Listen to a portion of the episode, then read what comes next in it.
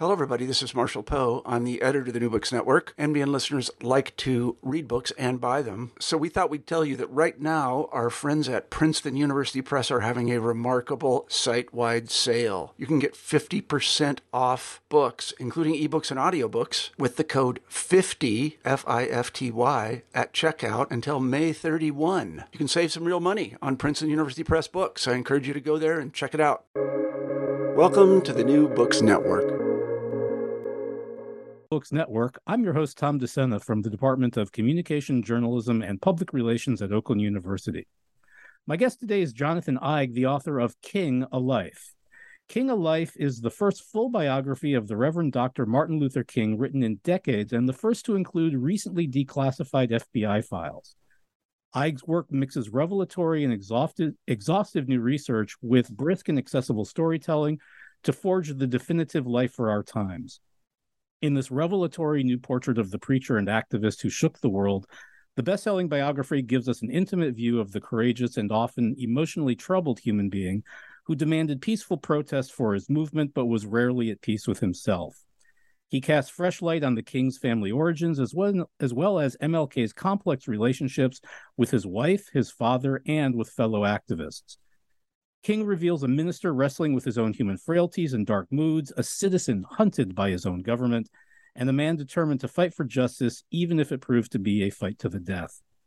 In this landmark biography, Eig gives us an MLK for our times a deep thinker, a brilliant strategist, a perplexing husband and father, and a committed radical who led one of history's greatest movements and whose demands for racial and economic justice remain as urgent today as they were in his lifetime. Jonathan Eig is a f- former senior special writer for the Wall Street Journal.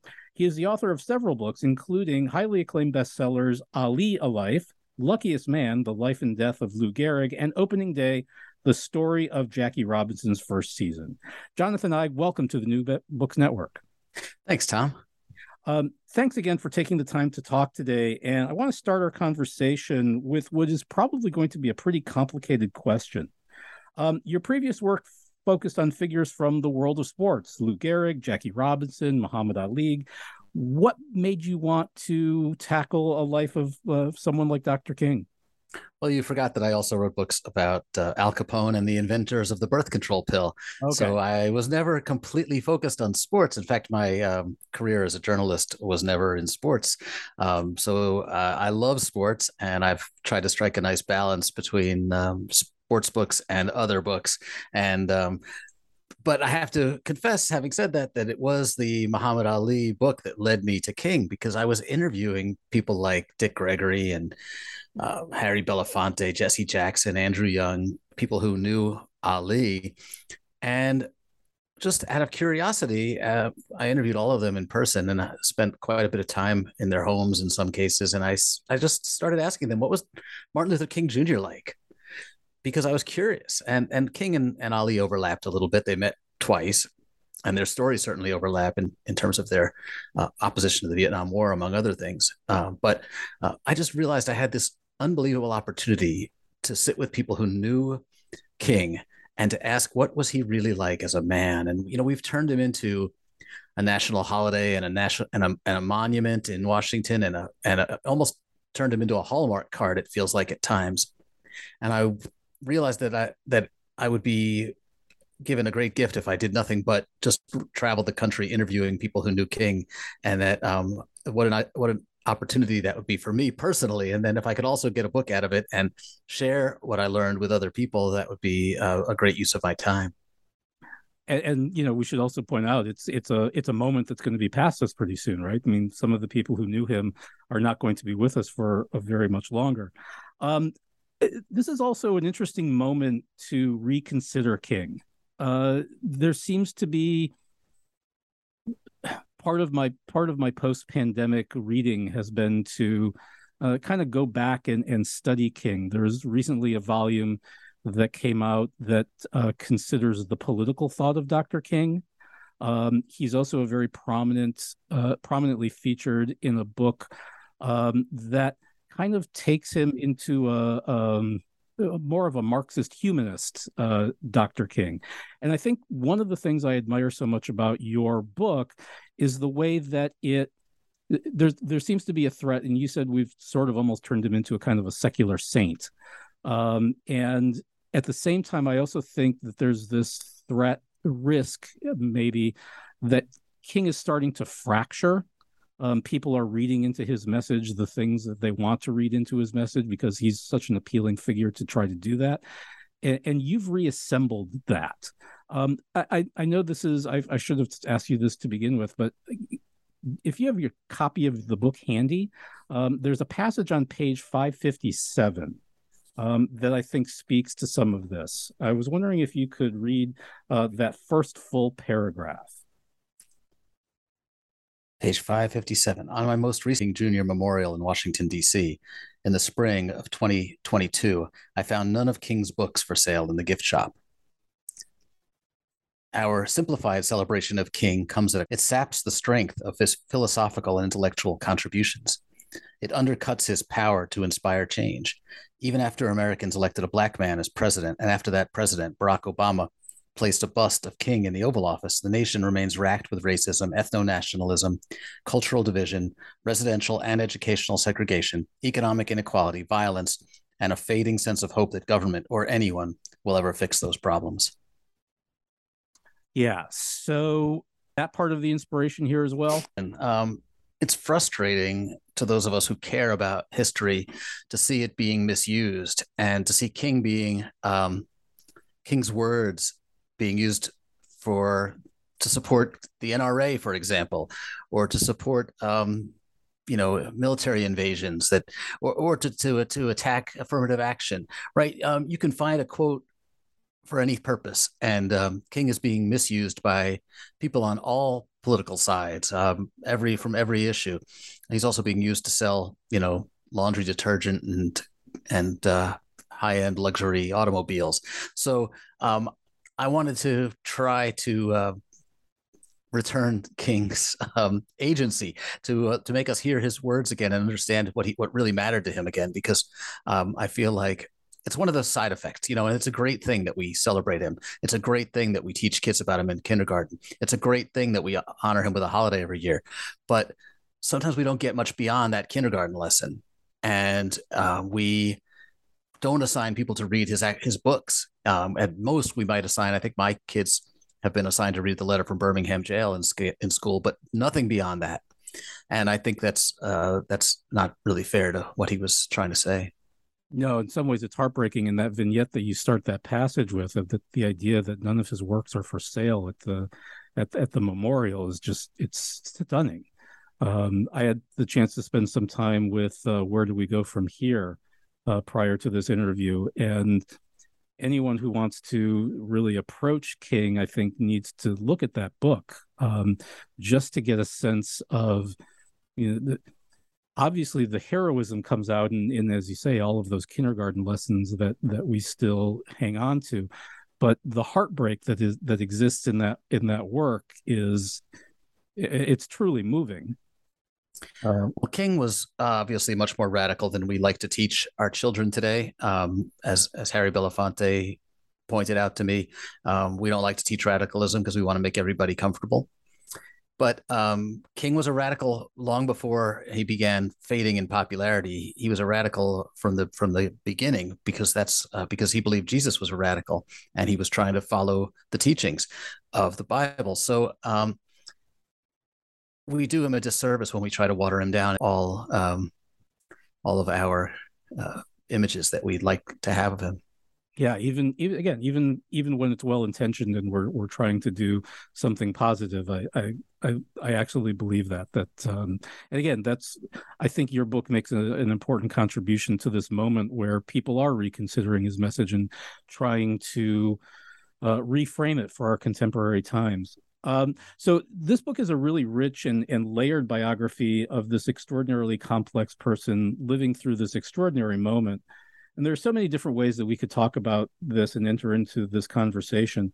Um, but I'd like to focus on some of the relationships that are are highlighted um, in the that opening passage that I was talking about.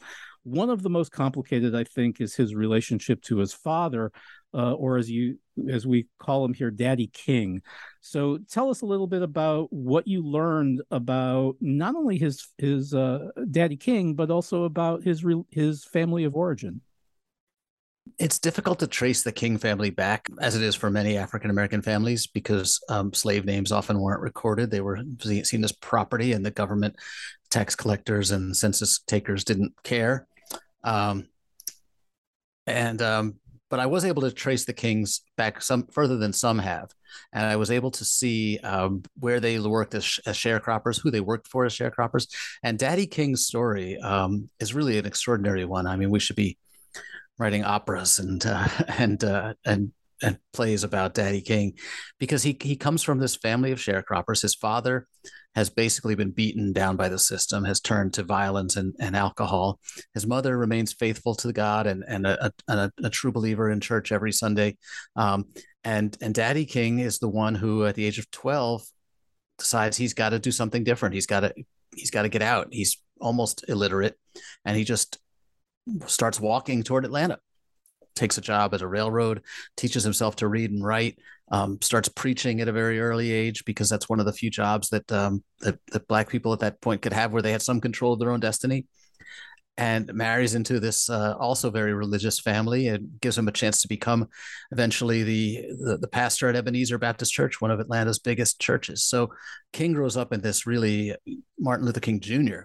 grows up in this extraordinary family that um, has in just a very short time uh, pushed itself uh, you know daddy king in particular has really lifted himself out of these abject circumstances into a, a, life of opportunity for his son. And and and of course that makes him puts a lot of pressure on on young ml um, as they call him to uh, to live up to his father's expectations. And that push and pull that relationship between daddy king and mlk is a fascinating one. And, and it's a it's a complicated difficult relationship uh, from from beginning to end.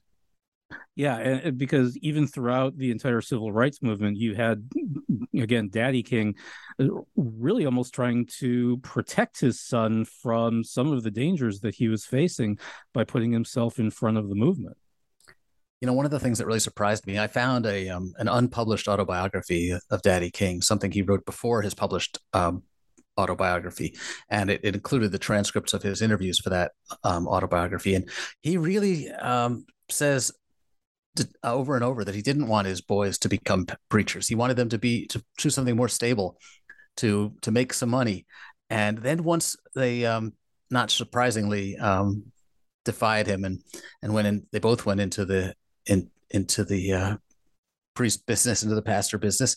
Uh, he he urged ML over and over again to, to, to get out of the of this leadership role in the movement. That he was putting his his risk his life at risk. He was putting his family's life at risk. Um, you know daddy king goes to montgomery after the after ml's house is bombed and says you're coming home with me. And martin and coretta to her credit both say no we're not. We're staying here.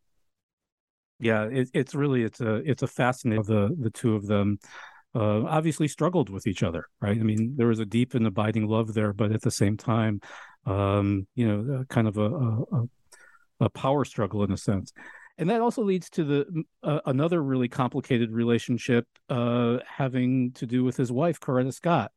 Um, in the epilogue, you paint this incredibly poignant image of the blue suitcase uh, right that that sits under the bed containing the letters written to her by king and and we don't know what's in those letters.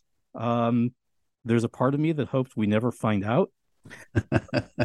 Probably some things that are best left private. At the same time, you know, obviously the historian or the academic in me would certainly like to delve through those things to find out things. Um, what can you tell us a little bit about uh, King's relationship to his wife? Yeah, let me just say that the blue suitcase is my white whale. I will continue hunting it uh, as long as I can, but um, we don't know where it is. Those are the believed to have oh, a suitcase believed to contain uh, all of the personal letters from from Martin to Coretta. Um, but one of the I, I really worked very hard in this book to try to create a, a full portrait, a more uh, multi-dimensional portrait of Coretta because she hasn't received a, a, a, really great biography yet. She's told her own story a couple of times.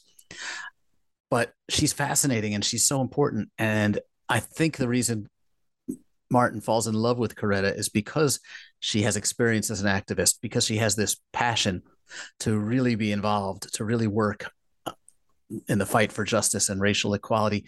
And yet, because of the way Martin Luther King Jr. is raised and because of the expectations he has around gender roles, she never really gets the chance. And she's obsessively frustrated by that. She begs him time and again, I want to do more. I, I, I don't need to be home with the kids all the time. Other people can help out with the kids.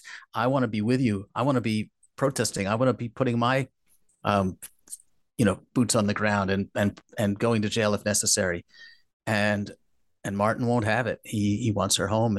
He thinks that's the that's her role and that's what the kids need most. And at the same time, he's not being faithful to her, and she, in my opinion, absolutely knows it. And and that's another source of enormous tension. And then when the FBI starts using his his sex life to try to destroy the marriage, destroy his reputation, she's got to stand up for him. She's got to, you know, she she has his back all the way. There's never a moment of doubt, as far as I can tell in her role as as trying to protect.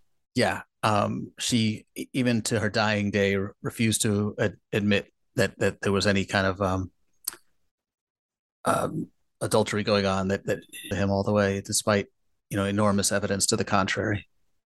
So that leads to a, a another theme in this book that that terribly comfortable even talking about, um, and and it has to do with King's other intimate relationships.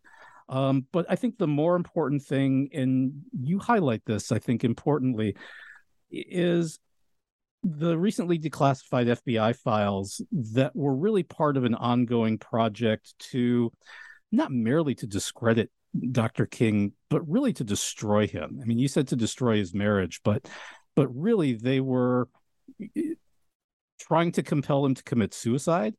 Um, and again, um, the shock of the and shock is probably the wrong, the wrong word because can any of us really be shocked about some of the things that our government has done?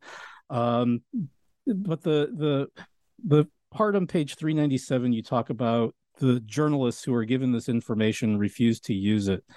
And no one questioned that the um, the FBI was collecting this information.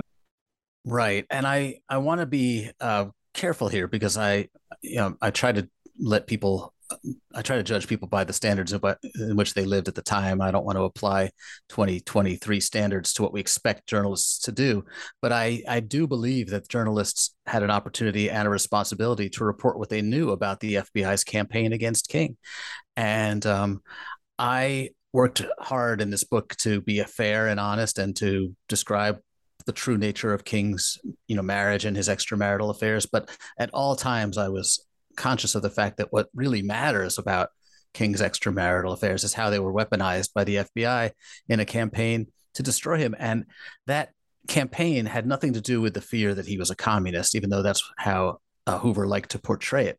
It was strictly, well, not strictly, it was largely uh, a function of racism. The threat that a black man might lead the black community into a, a situation where they demanded real change was frightening to J. Edgar Hoover, and not just J. Edgar Hoover, because uh, the white media, as I said, um, made that possible.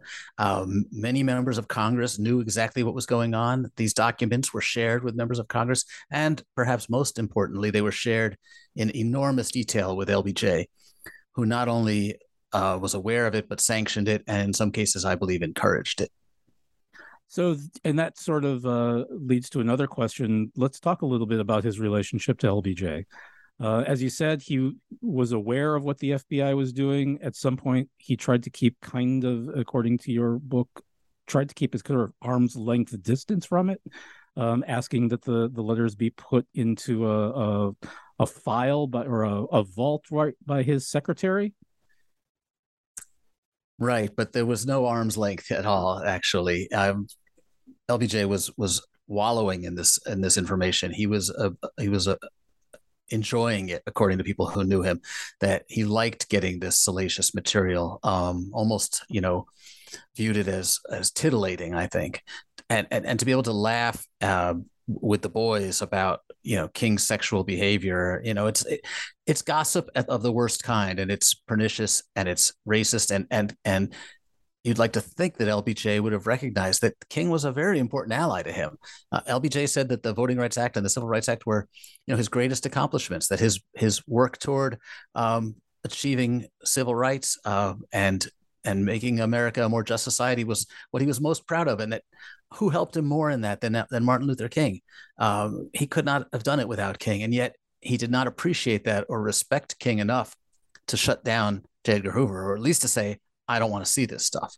That would not have taken a great moral uh, act of courage for him to do that.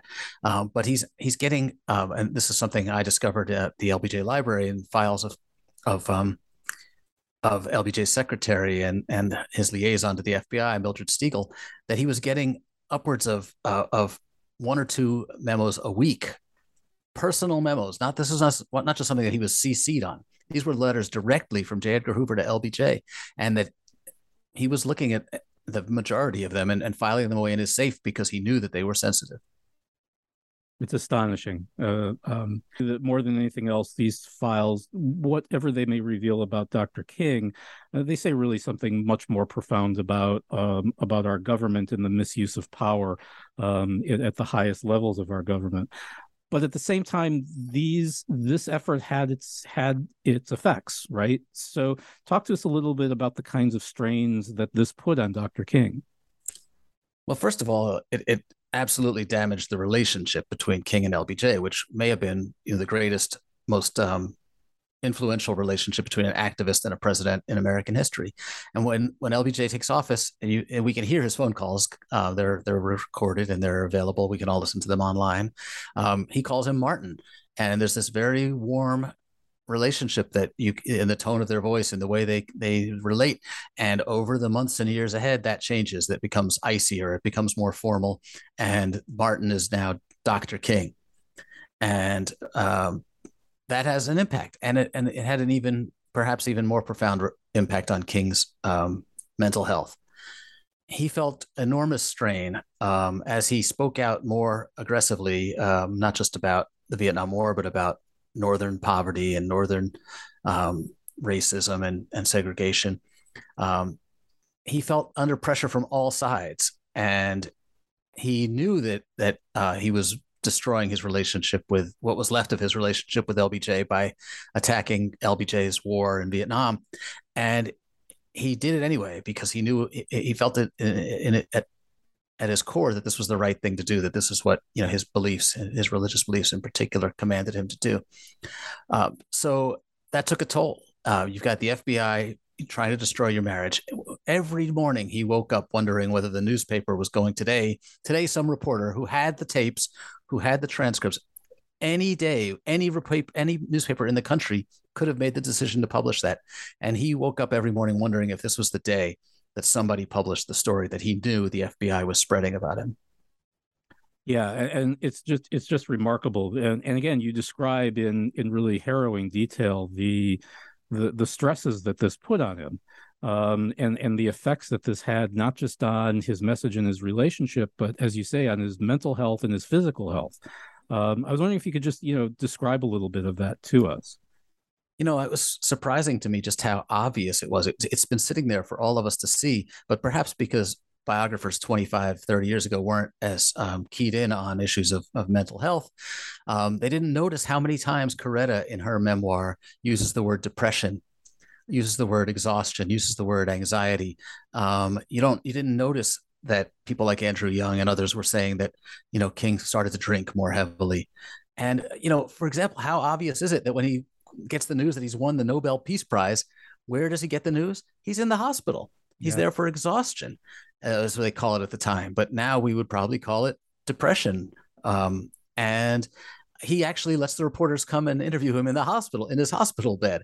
So um, he wasn't trying to hide it. And uh, in the transcripts of the um, of his phone calls, you know, his phones were tapped. Um, his advisors' phones were tapped. We have a lot of transcripts of these conversations. And one of the things that's really stunning to me and that often gets overlooked is how often he talks about his need for a vacation, how he really doesn't want to come back from when he is on vacation. Uh, even when he's in the hospital, he asks whether he he can somebody can help talk to his doctors to get let him stay longer. So he's clearly under just enormous strain, as anyone would be in that position. But you know, he's human, and we forget that sometimes. To our detriment, um, right? We forget that. Uh, one of the other important contributions that I think this book makes is that it brings to life this moment in American history that I think some people may not know or even want to know. Um, the stories concerning the depth of racial hatred that King confronted uh, are almost too depressingly varied to describe. But there is a single episode um, that I want you to talk about um, that I think highlights so much of both the the absurdity um, uh, uh, that people were willing to to go through. Tell us about Montgomery's Oak Park. Oh man, so we know all about the Montgomery bus boycotts, of course, and we know that you know, the people of Montgomery rallied and united and and overcame enormous obstacles to force the city to integrate its buses. And they were trying to think about what to do next. You know, how do we continue this push in Montgomery? How do we make sure we keep the, you know, our foot on the gas and force the city to do more?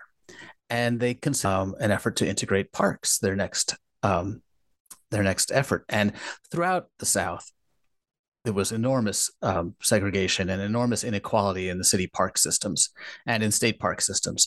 You know, there were more parks for white people than there were for black people. The white parks had more uh, amenities than the parks for black people. There were swimming pools and tennis courts in the white parks. There were zoos in the white parks, and the black parks tended to be you know, a swing set if you were lucky. Um, so the people of Montgomery, um, while King was now traveling more uh, nationally and wasn't as deeply involved, the people of Montgomery decided to try to integrate the park systems. And City Park in particular was this jewel. It had this fabulous zoo. It had swimming pools. It had um, it was you know designed by Frederick Law Olmsted. It was one of the greatest parks in America, and the city shut it down rather than integrate it. They fenced it off and they they killed the animals, the zoo animals. They drained the pools. They let weeds go across it. That's how adamant they were that they were not going to allow this uprising to continue. They were not going to, you know, black people might have succeeded in getting the buses integrated, but that's they're not getting anything else out of it. If they think this is going to become a a city that that uh, that that integrates, they got another thing coming, and that was a powerful lesson. And it wasn't just. Um, it wasn't just Montgomery. We see this happen in other cities, and it, eventually we also start to see um, schools shutting down, uh, cities and, and counties shutting down public schools rather than integrate their schools again, it, it sounds naive to be astonished by it, but at the same time, there's something about that image of, you know, killing the animals in the zoo and and and paving over this, as you said, it's a, a jewel for the entire community rather than see it integrated.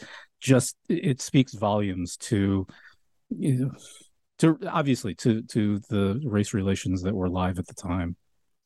Yeah, we sometimes forget, and it's easy to forget just how much was at stake um, you know, white people had this stranglehold on power. They had these, you know, unbelievable opportunities and advantages, in large part because they were able to cast the black community into a subordinate position.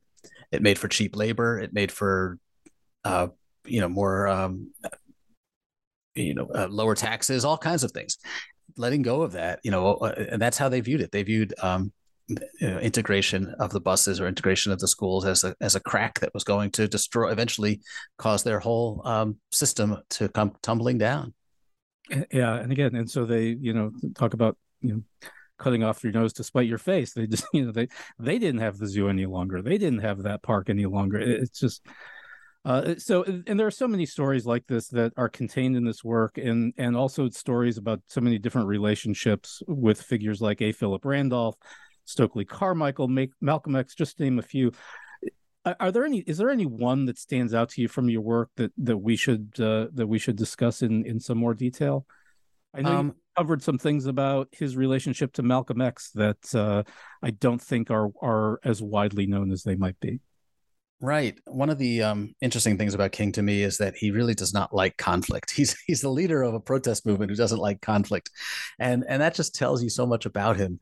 Uh, but in all of these relationships with people who were he sometimes had trouble with, you know, he loved A. Philip Randolph, um, Pete. He had trouble with Roy Wilkins. He had trouble with Stokely Carmichael. He you know he didn't agree with them always, but he was always looking for common ground. He he wanted to work with all of these people. I can't think of a single person where he just sort of stubbornly or angrily said, "No, that guy, I'm not returning his calls." He, he engaged with everybody, and the relationship with Malcolm is one that we really have misunderstood. And I discovered um, proof of just how the media. I was going to say the white media, but it wasn't just the white media because Alex Haley, the black writer, was involved in this particular scandal but the media was distorting and trying to stoke controversy and um, create conflict between these two men. Um, so King and Malcolm only met once. Malcolm did go to Selma once to try to see King. King was in jail at the time, and, and Malcolm saw Coretta and, and had a, a good um, meeting with her. But when after Malcolm's assassination, when um, no, no, I'm sorry, it was before the assassination. Playboy interviewed uh, Alex Haley, writing for Playboy, interviewed uh, King for what I believe was the longest interview King ever gave. It was, um, you know, at least five, 6,000 words long. And I, and in that interview, and this is a famous quote, it's taught in African American history classes um, around the country. King says he disagrees strongly with Malcolm's approach that violence is never the way, and people who rely on stoking hate to um, achieve racial progress are going about it wrong. So I was able to track down the um, Alex Haley's uh, transcripts for that interview, and King didn't say that. He said that in re- in regard to the Nation of Islam. The question was, "What do you think of the Nation of Islam?" And he said, "I disagree with groups that stoke violence, that that um, think that um, violence is, is the way to to to force change." And they changed to make to make that quote read um, as if it were a response to a question about Malcolm X. And when asked about Malcolm X, King was actually much more open minded.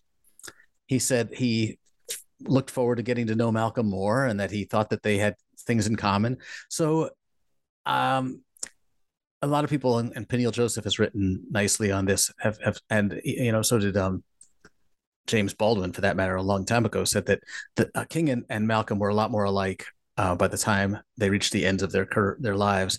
Um, they had more in common than they had um, separating them, and I think that um, history has borne that out. That they they were both moving in the same direction. They were probably meeting toward moving toward a you know a potential meeting of the minds where they would have found that they were effective partners if if they had had the chance. Although again, still in the popular imaginary, there that that perception that they were in some ways antagonistic to one another. Um, and especially, I think in your book that the vignette that you describe where King meets with um, Coretta Scott is, is just uh, it's a very touching episode. They were antagonistic sometimes. I mean, Malcolm definitely used King as a foil, and you know criticized him for for trying to work with a white leadership, white power structure that was never going to really be um, open to to true progress. But at the same time, um, this meeting, as you've re- made mention, um, Malcolm says to Coretta very, you know, cleverly, um, let let Dr. King know that I'm out there as a target. That um, you know they, they can really hate me, and maybe that'll make them more inclined to work with your husband. Yeah, it, it's really an astonishing moment. Uh, so we have to start to wrap up. So, but before I let you go, uh, I want to ask a, a, final question. Uh, we've already discussed to some degree Dr. King's legacy, but why is this important today? And, and I'm curious as well, what effect has spending this much time with the man had on you personally? Wow, uh, good question. You know, I feel like we need to hear King's voice again. Certainly, um, he was warning us about so much that we see in our society today, so much that remains um, problematic. There's still so much racial division. There's still so much segregation. There's still so much inequality. We still have the police brutality that he complained about in his March on Washington speech, one that we often, uh, a line that we often don't remember. So I think a lot of lines from that speech that we don't remember. yes, that is true. Um, please read the first half of that speech, uh-huh. uh, right? Um, Absolutely.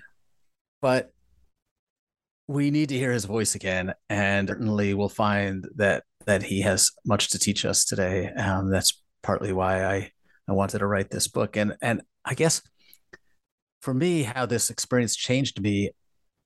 I don't think I've ever spent this much time somebody who was so deeply committed to his core beliefs, who was willing to walk that walk. I mean, Muhammad Ali was a truly inspiring hero. Um, and and he absolutely was willing to sacrifice everything for his beliefs. But King, over and over again, not only stepped up but stepped up farther and farther. You know, every time he could have he could have paused, he could have allowed someone else to to come in for move the ball the next to the next marker. Instead, he just risked more and more. You know, he he was absolutely um, not perfect, but so committed to his core beliefs and so really inspiring in that he believed that that we could change. He never lost hope, and man, he had a lot of reason to lose hope, but I don't believe he ever did. No, again, and that's I think one of the beautiful things that your book does, and and why uh, I'm glad that we have it now uh, at this at this point in our history, is because you've in a lot of ways uh, sort of restored his humanity. Um, you know, again, it, it's easy to think about the inspiration, right? It's easy to think about um, the in, the compelling words that he offered. It's much more difficult to often grapple with the depths of despair that sometimes those things came from.